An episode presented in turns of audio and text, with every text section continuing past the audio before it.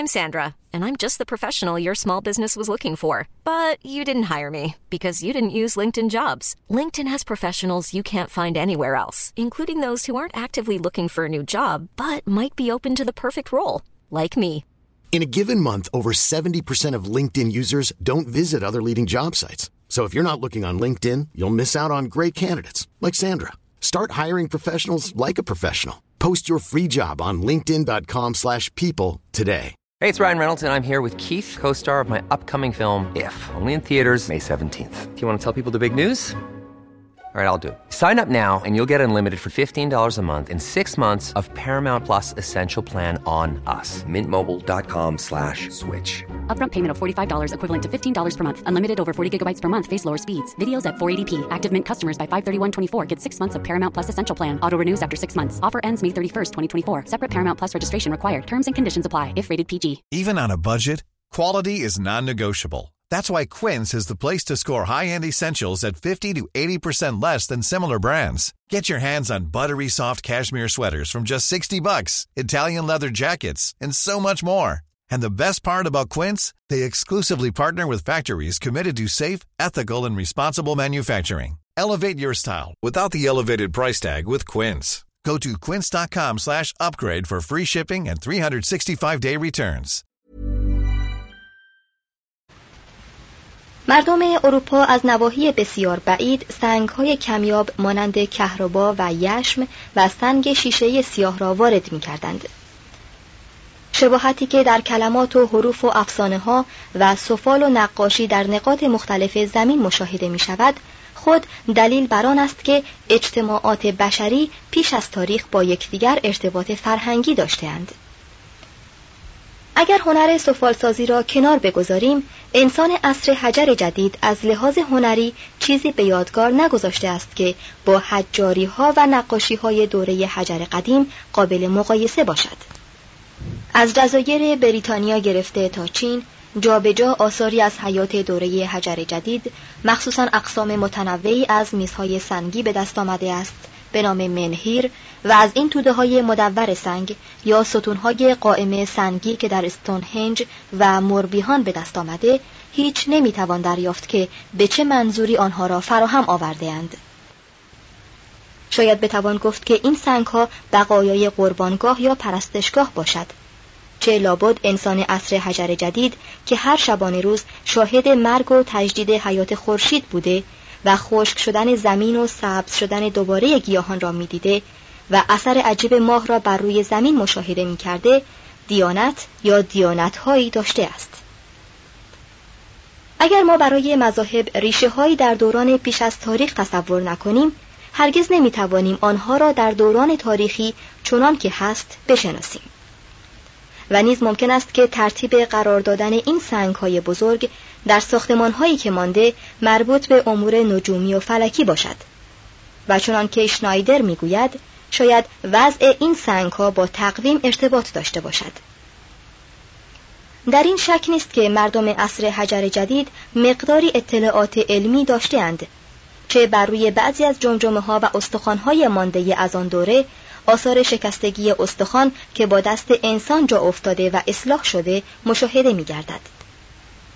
ما درست نمی‌دانیم که حد پیشرفت انسان در دوران ماقبل تاریخ تا چه اندازه بوده، زیرا نباید وسعت دامنه خیال را زیاد کنیم و از حدود آنچه آثار حیاتی آنان را نشان می‌دهد تجاوز نماییم.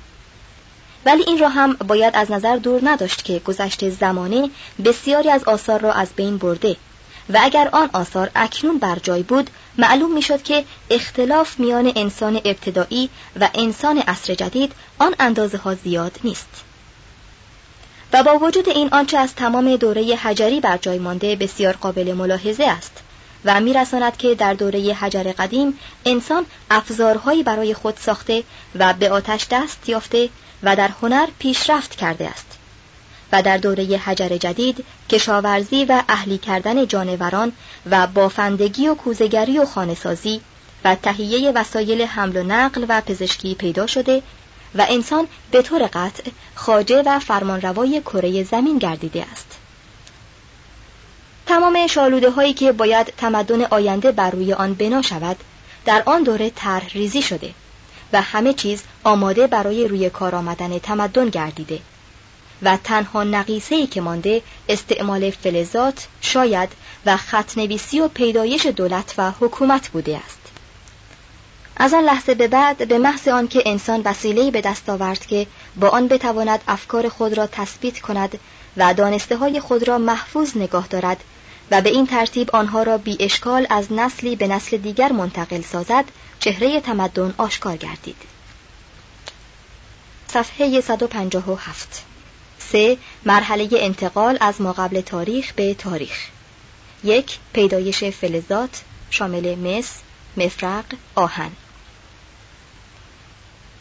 آیا چه وقت و چگونه انسان به استخدام فلزات آغاز کرده است؟ در اینجا یک بار دیگر باید به جهل خود اعتراف کنیم. تنها چیزی که به گمان میتوان گفت آن است که این عمل بر حسب تصادف صورت گرفته و چون آثار قدیمتری در دست نیست، باید گفت که این حادثه مقارن اواخر دوره حجر جدید بوده است. اگر تاریخ آخر عصر حجر جدید را 4000 سال پیش از میلاد تصور کنیم، در خواهیم یافت که از عصر فلزات که در عین حال همان عصر خط‌نویسی و تمدن است، تا کنون یک دوره کوتاه 6000 سال در دنبال عصر حجر واقع می شود که لااقل عمر آن 40000 سال است و خود آن در پی دوران طویلی است که زندگی انسان بر روی زمین آغاز گشته و در حدود 1,000,000 سال است. توضیح حاشیه. با این فرض که ظهور انسان پکن را در اوایل دوره پلیستوسن بدانیم. ادامه متن. اینک به خوبی معلوم می شود موضوعی که در این کتاب مورد بحث ماست چه تاریخ کوتاهی دارد. قدیمترین فلزی که مورد استعمال انسان قرار گرفته مس است. این فلز را در خانه‌های دریاچه‌ای در روبنهاوزن سوئیس تقریباً مربوط به 6000 سال پیش از میلاد و در بین‌النهرین مربوط به 4500 سال پیش از میلاد و در مقابر بداری مصر تقریباً 4000 سال پیش از میلاد و در خرابه‌های اور جنوب عراق مربوط به 3100 سال پیش از میلاد و در آثار سازندگان تپه در آمریکای شمالی که تاریخ آن را نمیتوان معین کرد یافته‌اند.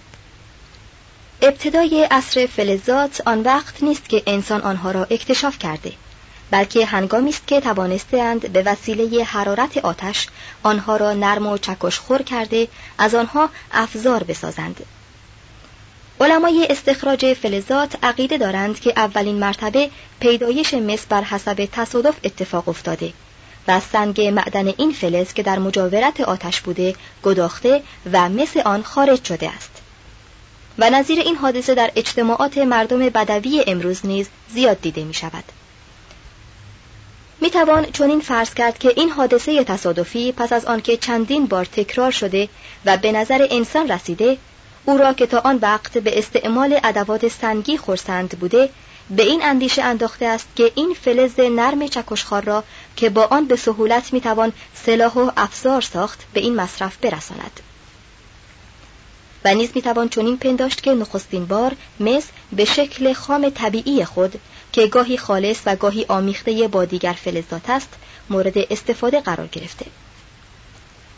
در زمان دیرتر، شاید در حدود 3500 سال پیش از میلاد، در کشورهای خاور مدیترانه انسان به استخراج فلز راه یافت، یعنی توانست با گداختن سنگ معدن مس از آن مس استخراج کند. پس از آن در حدود 1500 سال پیش از میلاد، چنان که از نقوش برجسته مقبره رخمارا در مصر به دست می آید، توانستند که مس را در قالب بریزند و این چنان بود که فلز گداخته را در ظرفی گلی یا شنی می ریختند و میگذاشتند تا سرد شود و به صورت قالب خود مانند سرنیزه یا تبر یا نظایر آن درآید. هنگامی که انسان به این طریقه راه یافت، علاوه بر مس آن را در انواع مختلف فلزات دیگر که به تدریج در دسترس او قرار می گرفت به کار انداخت و به این ترتیب بر صنایع بزرگ دست یافت و راه کارزار با زمین و دریا و آسمان برای او هموار گشت.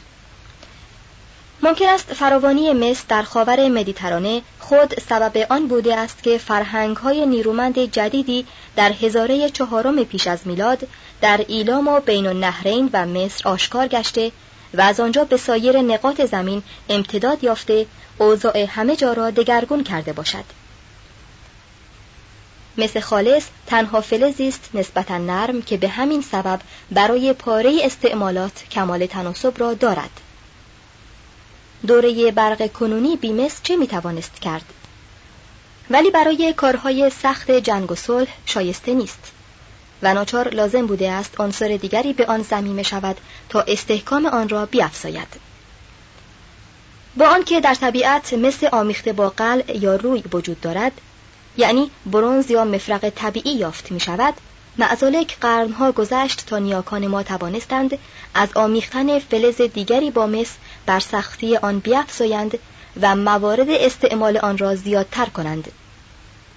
به هر صورت لااقل تاریخ این اکتشاف به 5000 سال پیش می رسد، زیرا اشیاء مفرقی که در جزیره کرت یافته‌اند تاریخ 3000 سال پیش از میلاد دارد و آنچه در آثار مصری و دومین شهر تروا یافته‌اند به ترتیب مربوط به 2800 و 2000 سال قبل از میلاد است. بنابراین نمیتوان از عصر مفرق به معنی حقیقی کلمه سخن راند، زیرا این فلز در میان ملل مختلف در دوره‌های متفاوت پیدا شده است و به همین جهت عصر مفرق معنی زمانی خاص ندارد، به خصوص که بعضی از فرهنگ‌های انسانی از مرحله مفرق جستن کرده و از دوره حجر یکباره به دوره آهن رسیده است، مانند تمدن‌های فنلاند و شمال روسیه و پولینزی و آفریقای میانه و جنوب هند و شمال آمریکا و استرالیا و ژاپن. از طرف دیگر در آن فرهنگ‌ها هم که مرحله مفرقی وجود دارد، این فلز اهمیت فرعی دارد و به عنوان تجملی برای تهیه اساسیه مربوط به کاهنان و بزرگان قوم به کار می‌رفته و عموم مردم در سطح زندگی مرحله حجری قرار داشته و از آن تجاوز نکرده‌اند. حتی دو اصطلاح حجر قدیم و حجر جدید نیز تا حدی نسبی هستند و بیش از آن که زمان و عصری را نشان دهند، معرف نوعی از زندگی به شمار می روند و همکنون نیز بسیاری از قبایل ابتدایی در عصر حجری به سر می برند، مانند اسکیموها و ساکنان جزایر پولینزی، و آهن را در حیات خود به عنوان تجملی می شناسند که سیاحان و کاشفان با خود همراه می آورند. هنگامی که کاپتن کوک به سال 1778 در زلاند جدید لنگر انداخت، با دادن یک میخ آهنی که چند شاهی بیشتر ارزش نداشت، توانست 6 خوک از بومیان در عوض بگیرد. و سیاح دیگری از جزیره سگ حکایت می‌کند که مردم آن جزیره به قدری برای به دست آوردن آهن حریص بودند که می‌کوشیدند میخ‌های کشتی را از آن بکنند. البته برنز فلز محکم و با دوام است، ولی مس و قلع که برای تهیه آن لازم است بی اندازه فراوان نیست و از طرف دیگر غالباً طرز قرار گرفتن این دو معدن نسبت به یکدیگر طوری بوده که مفرق نمیتوانسته است نیازمندی‌های صنعتی و جنگی انسان را برآورد و ناچار لازم بوده است دیر یا زود آهن در میدان زندگی پیدا شود و این خود از عجایب تاریخ است که آهن با این همه فراوانی که در طبیعت دارد پس از پیدایش مس و مفرق وارد صحنه زندگی شده است.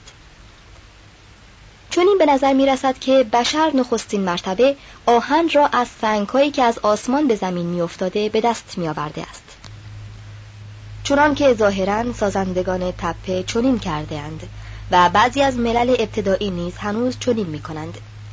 در مرحله دیگری سنگ معدن آهن را گداخته از آن آهن به دست آورده، آن را با چکش به اشکال مختلف ساخته‌اند. در قبور ما قبل تاریخ مصر چیزهایی یافته‌اند که احتمال دارد آهن آسمانی باشد و نوشته‌های بابلی حکایت از این دارد که آهن در پایتخت حمورابی یعنی 2100 قبل از میلاد جزو چیزهای کمیا و گرانبها بوده است. در رودزیای شمالی کارگاه آهنگدازی یافته‌اند که تاریخ 4000 ساله دارد و همینطور استخراج آهن در آفریقای جنوبی از امور مربوط به روزگارهای تازه نیست. کهنه‌ترین آهن کارشده‌ای که می‌شناسیم چند قطعه کارد است که در جیرار فلسطین کشف شده و فلیندرس پتری تاریخ آن را 1350 سال پیش از میلاد می‌داند. یک قرن دیرتر در دوره پادشاه بزرگ مصر رمسس دوم آهن در مصر بر روی کار آمد و یک قرن دیگر در جزایر دریای اژه. در باختر اروپا نخستین بار آهن در هالشتات در اتریش حوالی سال 900 پیش از میلاد پیدا شده و در کارخانه های شهر لاتن سوئیس در سال 500 پیش از میلاد. آهن را اسکندر مقدونی با خود به هندوستان برد و کریستوف کلمب به آمریکا و کوک به اقیانوسیه. چون این است که به آهستگی و قرن به قرن آهن کره زمین را تسخیر کرده است. صفحه 161 به خط نویسی شامل شاید از کوزه‌گری متولد شده، رموز مدیترانه‌ای، خطوط هیروگلیفی، الفباها.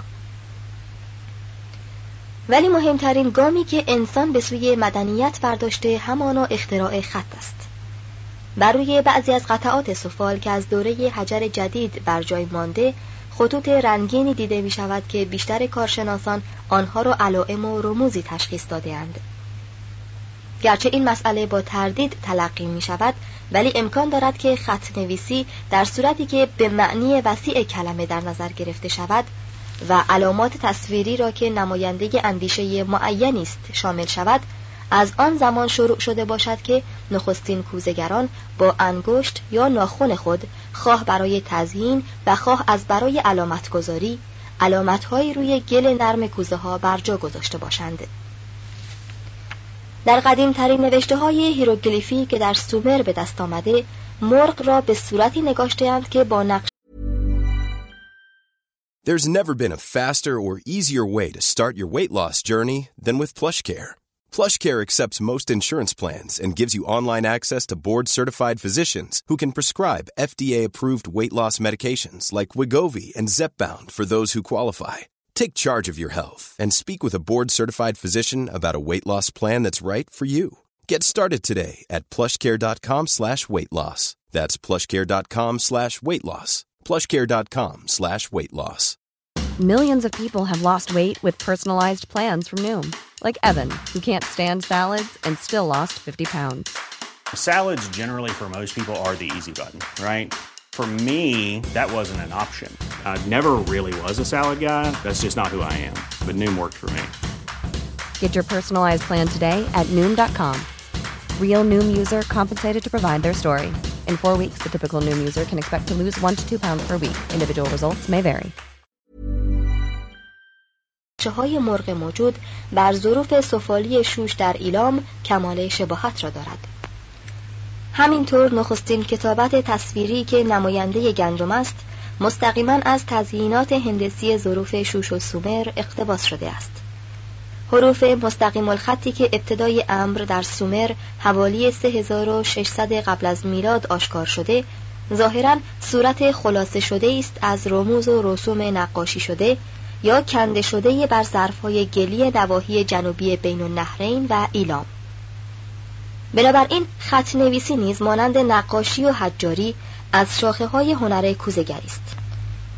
گلی که از زیر دست کوزه‌گر به شکل ظرف بیرون می‌آمد و مجسمه ساز با آن پیکرها را می‌ساخت و برای بنا آجر بود، در برابر خط نویس ماده‌ای بود که مطالب خود را بر آن می‌نوشت.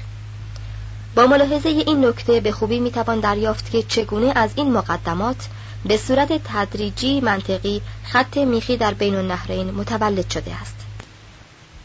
قدیمترین رمز تصویری که تاکنون شناخته شده آنهاست که فلیندرز پتری بر روی قطعات سفال و ظروف گلی و تکه های سنگ در مقابر ماقبل تاریخی مصر و اسپانیا و خاور نزدیک کشف کرده و با سخاوت خاصی که در اندازه‌گیری عمرهای تاریخی دارد، تاریخ آنها را به 7000 سال پیش رسانیده است.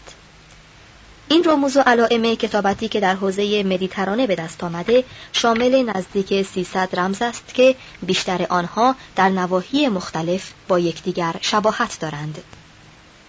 و این خود نماینده روابط بازرگانی است که میان کشورهای اطراف مدیترانه در تاریخ 5000 قبل از میلاد وجود داشته است.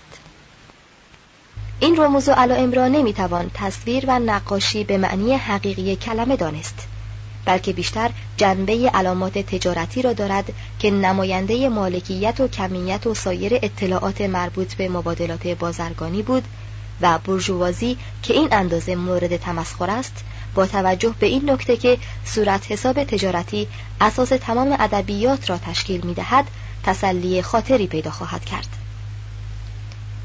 با آنکه این علامات نماینده حروف نبوده و هر یک از آنها یک کلمه یا یک فکر کامل را نمایش می‌داده است، معزالک با حروف هجایی فینیقی کمال شباهت را دارد. پتری چنین نتیجه می‌گیرد که عده زیادی از رموز به تدریج در دوره‌های ابتدایی به وسیله بازرگانان به کار افتاده از کشوری به کشور دیگر رفته‌اند و در پایان دو جین از آنها برای دسته‌ای از هیئت‌های بازرگانی حالت ملکیت مشاع پیدا کرده. باقی رموز که منحصر به ناحیه خاصی بوده در این انزوا خرده خرده از بین رفته و مرده اند. این نظریه که علامات رمزی اصل حروف هجا باشد بسیار جالب توجه است و این را نیز باید گفت که تنها استاد پتری این نظر را دارد. قضیه تکامل و تطور این علائم رمزی هرچه بوده، هم ارز با آن نوعی از خط‌نویسی وجود داشته که از شعب نقاشی به شمار می رود و افکار را به وسیله تصاویر مجسم می ساخته است.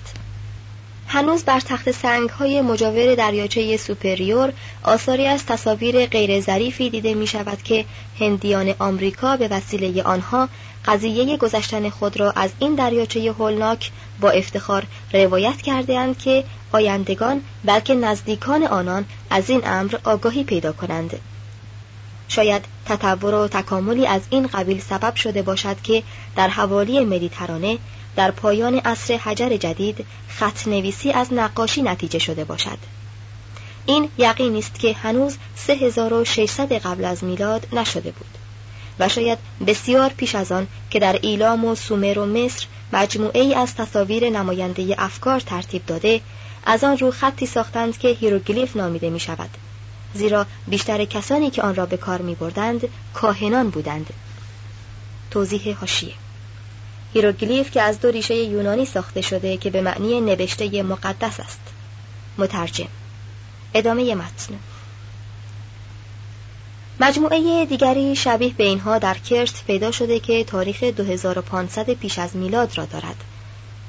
بعدها خواهیم دید که چگونه از این خط نویسی هیروگلیفی که هر صورت آن نماینده فکری است، در نتیجه سوء استعمال و دستکاری و خلاصه کردن مقاطع و هجاها نتیجه شده و پس از آن چگونه هر مقطع و هجایی نماینده اولین صوت آن هجا و به عبارت دیگر علامت یکی از حروف گردیده است.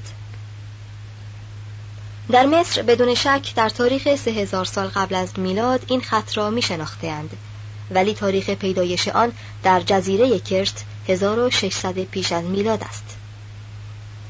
فینیقیان حروف هجا را اختراع نکرده، بلکه آن را وسیله داد و ستد خیش قرار داده بودند و ظاهراً آن را از مصر و کرت گرفته به تدریج در سور و سیدا و بیبلوس وارد کرده، پس از آن به سایر شهرهای مدیترانه صادر کرده‌اند.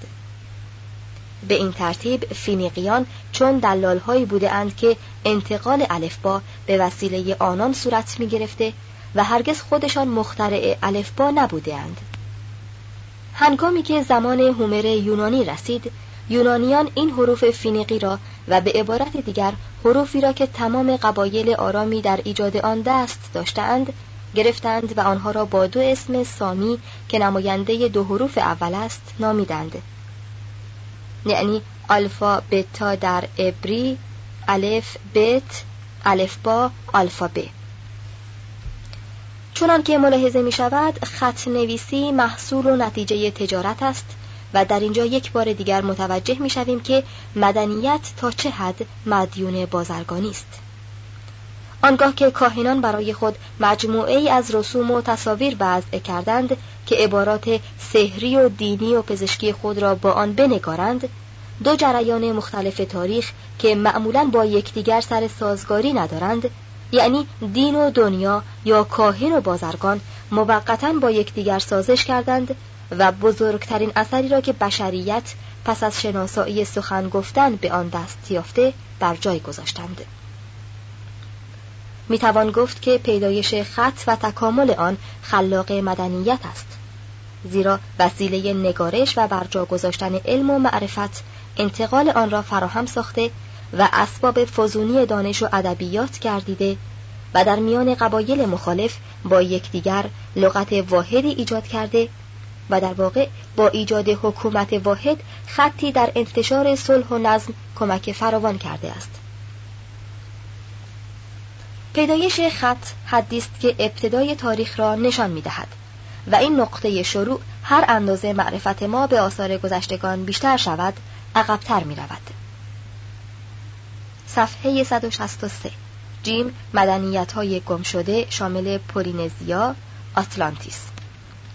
اکنون که به دوره تاریخی ملل متمدن نزدیک می‌شویم، باید یادآور شویم که نه تنها از لحاظ ناچاری تنها به ذکر یک قسمت از تمدن مورد بحث می‌پردازیم، بلکه اساساً موضوع بحث ما عده کمی از مدنیت‌هایی است که ممکن است در زمانی بر روی کره زمین وجود پیدا کرده باشد. ما هرگز نمیتوانیم این همه داستانهایی را که در طول دوران تاریخ پیوسته ذکر آنها بر زبان بوده و حکایت از تمدنهایی دارد که روزی در اوج شکوه بوده و ناگهان به واسطه آفات طبیعی یا جنگ‌ها از میان رفته و هیچ اثری بر جای نگذاشته، نشنیده انگاریم. آنچه با کاوش‌های تازه از جزیره کرت و سومر و یوکاتان به دست آمده و تمدن‌ها و فرهنگ‌هایی را در این سرزمین‌ها نشان داده، خود دلیل است بر آنکه احتمال قطعی دارد که افسانه‌ها بر مقدار زیادی حقایق مشتمل باشد. اقیانوس کبیر لااقل خرابه‌های یکی از چنین تمدن‌های گمشده را در بر دارد.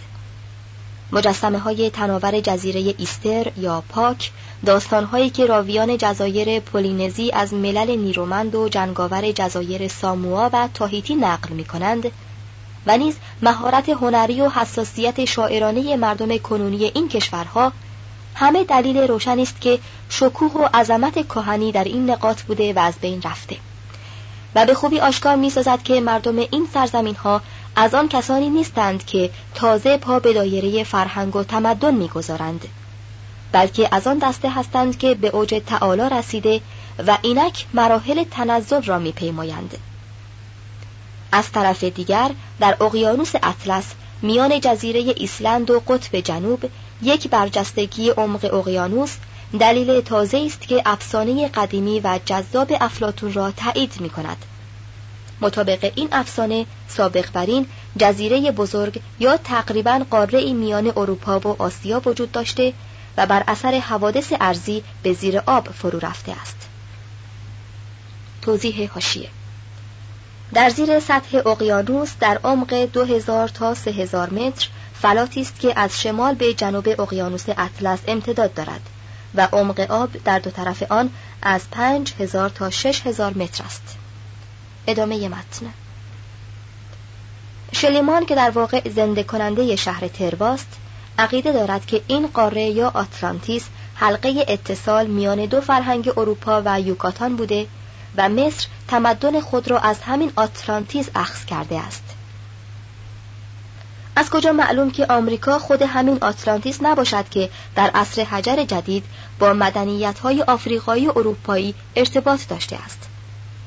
ممکن است هرچه امروز دست بشر به آن میرسد و نام اکتشاف پیدا می‌کند، تجدید اکتشافی در عصرهای گذشته باشد. بدون شک میتوان همانطور که ارسطو عقیده داشته چنین پنداشت که جهان مدنیت‌های فراوان دیده و به بسیاری از مخترعات و اسباب تجمل دست یافته و پس از آن در نتیجه ویرانی یاد آن از خاطره‌ها محو شده است. چنان که بیکن میگوید، تاریخ همچون تخت پاره کشتی است که بر روی گردابی شناور است و آنچه از آن تباه شده و از میان رفته بیش از آن است که بر جای مانده. تنها مایه تسلی خاطر ما آن است که بگوییم همانطور که لازم است فرد بشری بسیاری از چیزها را که با آنها تصادف می کند به دست فراموشی سپارد تا خردش زایل نشود، همانطور هم نوع بشر از میراث سرشار آزمایش‌های فرهنگی خود آنچه را درخشندتر و نیرومندتر یا بهتر قابل ثبت و تدوین بوده به خاطر نگاه داشته است این میراث بشری اگر 10% آنچه همکنون هست می بود، یک نفر انسان نمی توانست تمام آن را اخذ کند و به خاطر بسپارد. با وجود این خواهیم دید که داستان انسان به اندازه کافی کامل است. صفحه 165 دال گهواره‌های مدنیت شامل آسیای میانه، آناو، خطوط انتشار. شایسته چنان است که این فصل را که فصل سؤالهای بی جواب است با سؤال دیگری کامل کنیم که تمدن در کجا آغاز شده است و این نیز سؤالی است که به نوبه خود بدون جواب خواهد ماند.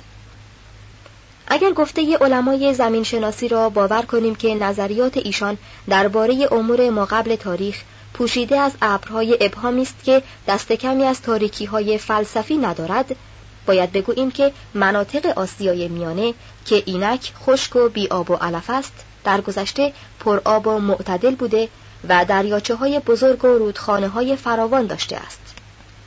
باز پس این عقب نشینی یخچال‌ها این سرزمین‌ها را دچار خشکی ساخته و در پایان امر کار به جایی رسیده که به علت کمی بارندگی در آن نواحی ایجاد مدنیت‌ها و کشورها غیر ممکن شده است.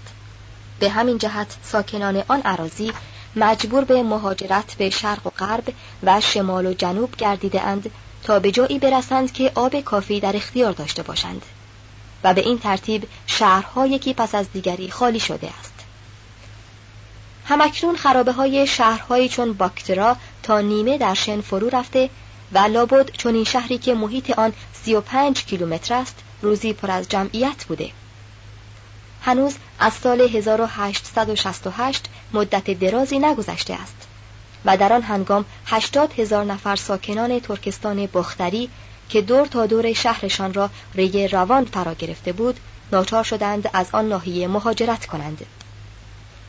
بسیاری از دانشمندان چنین تصور می‌کنند که این نواحی که اکنون در شرف مرگ است ناظر و شاهد نخستین گام‌های مجموعه توبرتویی از نظم و پیشبینی و آداب و اخلاق و راحت طلبی و فرهنگ بوده که از میان آن تمدن کنونی بیرون آمده است.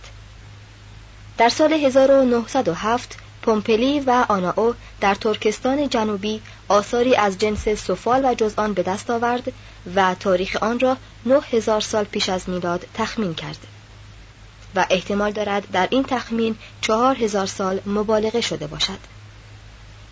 چنان که معلوم شده است مردم آن ناحیه زراعت گندم و جو و ذرت را می‌دانسته و در افسارهای خود مس را به کار می‌برده و حیوانات اهلی در اختیار داشته‌اند. نقش‌هایی که بر روی ظروف سفالی آنان دیده می‌شود نماینده آن است که تمدن ایشان مسبوق به سابقه چندین قرن می‌باشد. Mom deserves the best, and there's no better place to shop for Mother's Day than Whole Foods Market. They're your destination for unbeatable savings. From premium gifts to show-stopping flowers and irresistible desserts, start by saving 33% with Prime on all body care and candles. Then get a 15-stem bunch of tulips for just $9.99 each with Prime. Round out Mom's menu with festive rosé, irresistible berry chantilly cake, and more special treats. Come celebrate Mother's Day at Whole Foods Market. How would you like to look 5 years younger? In a clinical study, people that had volume added with Juvederm Voluma XC in the cheeks perceived themselves as looking 5 years younger at 6 months after treatment. Look younger, feel like you. Add volume for lift and contour in the cheeks with Juvederm Voluma XC. Reverse signs of aging by adding volume to smooth laugh lines with Juvederm Volure XC. For important safety information and to find a licensed specialist, visit Juvederm.com. That's Juvederm.com. Not for people with severe allergic reactions, allergies to lidocaine, or the proteins used in Juvederm. Common side effects include injection site redness, swelling, pain, tenderness, firmness, lumps, bumps, bruising, discoloration, or itching. There's a risk of unintentional injection into a blood vessel, which can cause vision abnormalities, blindness, stroke, temporary scabs, or scarring. Talk to a licensed specialist to find out if it's right for you. Hey, it's Paige DeSorbo from Giggly Squad. High quality fashion without the price tag. Say hello to Quince. I'm snagging high-end essentials like cozy cashmere sweaters, sleek leather jackets, fine jewelry, and so much more, with Quince being 50 to 80% less than similar brands. And they partner with factories that prioritize safe, ethical, and responsible manufacturing. I love that. Luxury quality within reach. Go to quince.com/style to get free shipping and 365-day returns on your next order. Quince.com/style.